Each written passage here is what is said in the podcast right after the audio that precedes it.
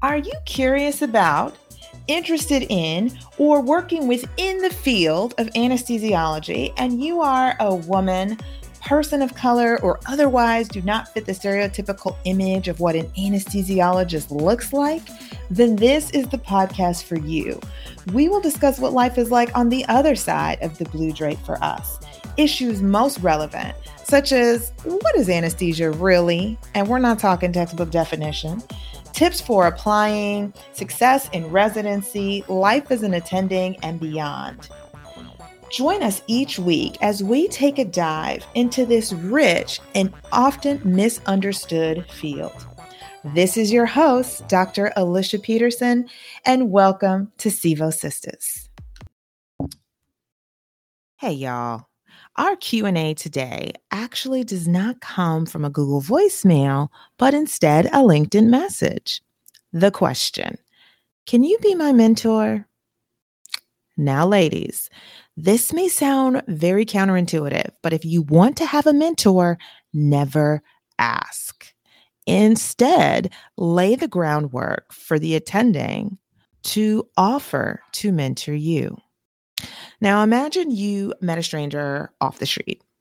Would you ask that person, Want to marry me? I mean, you wouldn't think of doing that. You don't know them, they don't know you, but yet, day after day, Students, trainees are emailing attendings blindly without doing any background research on who that person is and how specifically they can help you on your journey.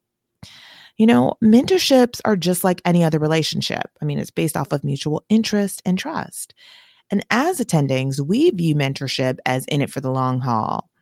And just as you wouldn't marry some rando, instead, you may meet the person for coffee, get to know them, and over time, that courtship could turn to marriage or beautiful friendship. But the point is, you don't jump straight to marriage. I'd like for you to think of mentorship as the same way. So instead, if you've identified someone that you really admire, then learn more about that person. Ask yourself, what can I do to support their work? What can I do to support their mission? Maybe it's just spreading the word about their work on social media and tagging them, commenting on their posts, asking questions. Maybe it's taking that extra step and reading about their research and sending them an email asking questions, specific questions about their investigations and how you would like to help. I mean, often just being interested puts you a step above what everyone else is doing. Take the effort to define how you can best serve that person. So, like, please don't make the desired mentor have to think about what you should do. You, you know you best. And if you did your background research, you should have some idea on how you can best serve. So please, please don't make the attending have to think about it. I mean, that's just one more added thing on our already overflowing list of things to do.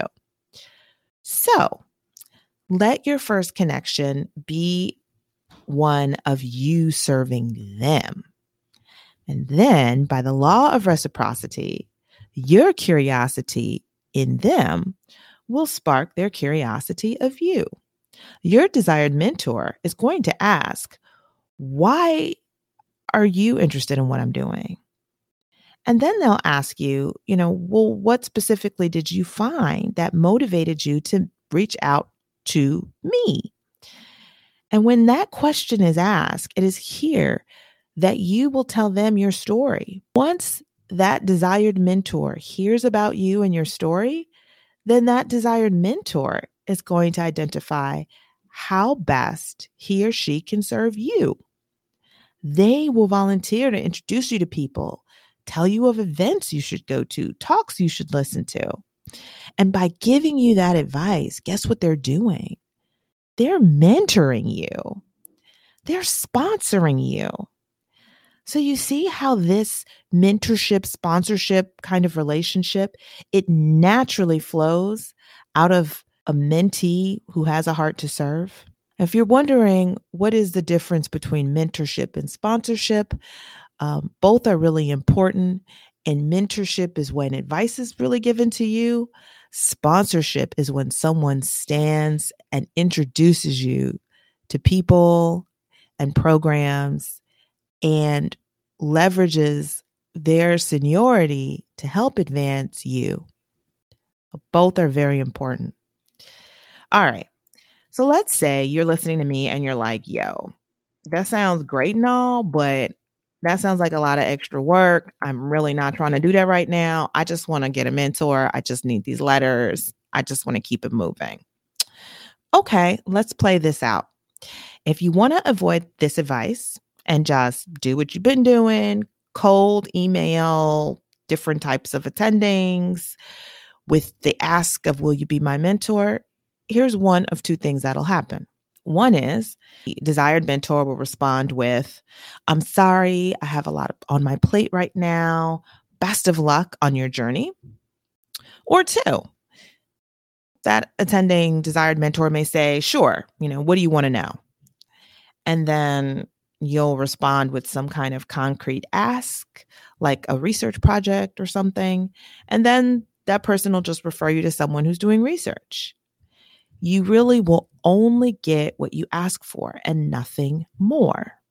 And honestly, if you're a student or resident, you don't know what you need. I mean, you don't have the life experience to really inform your question. So if you think, well, Alicia, you didn't say the third option. I mean, I cold emailed attendings in my institution. They were my mentor. It's fine. Okay, well, realize this you're in an academic setting, which is a really forgiving environment. But if you take this me first approach out into the real world, you're going to get ghosted. Ghosted when it comes to networking, when looking to be promoted, when seeking mentors outside of your organization. And you're going to think, man, I'm just not good at networking. I'm not good at connecting, which is not true. The problem is you just are coming at this with the wrong strategy. If you use the service first approach, you're going to win. Because by approaching these potential mentors with a heart of service, you're establishing a relationship of mutual trust. And that mentor is going to look out for you in ways you wouldn't even know to ask. Why?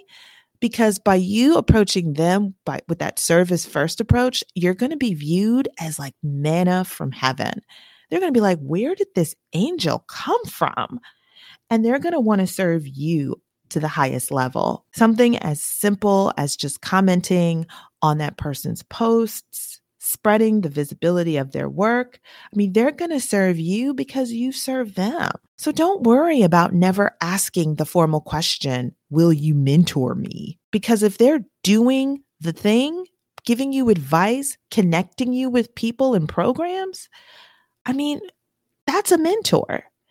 A mentor is defined by their actions, not their title.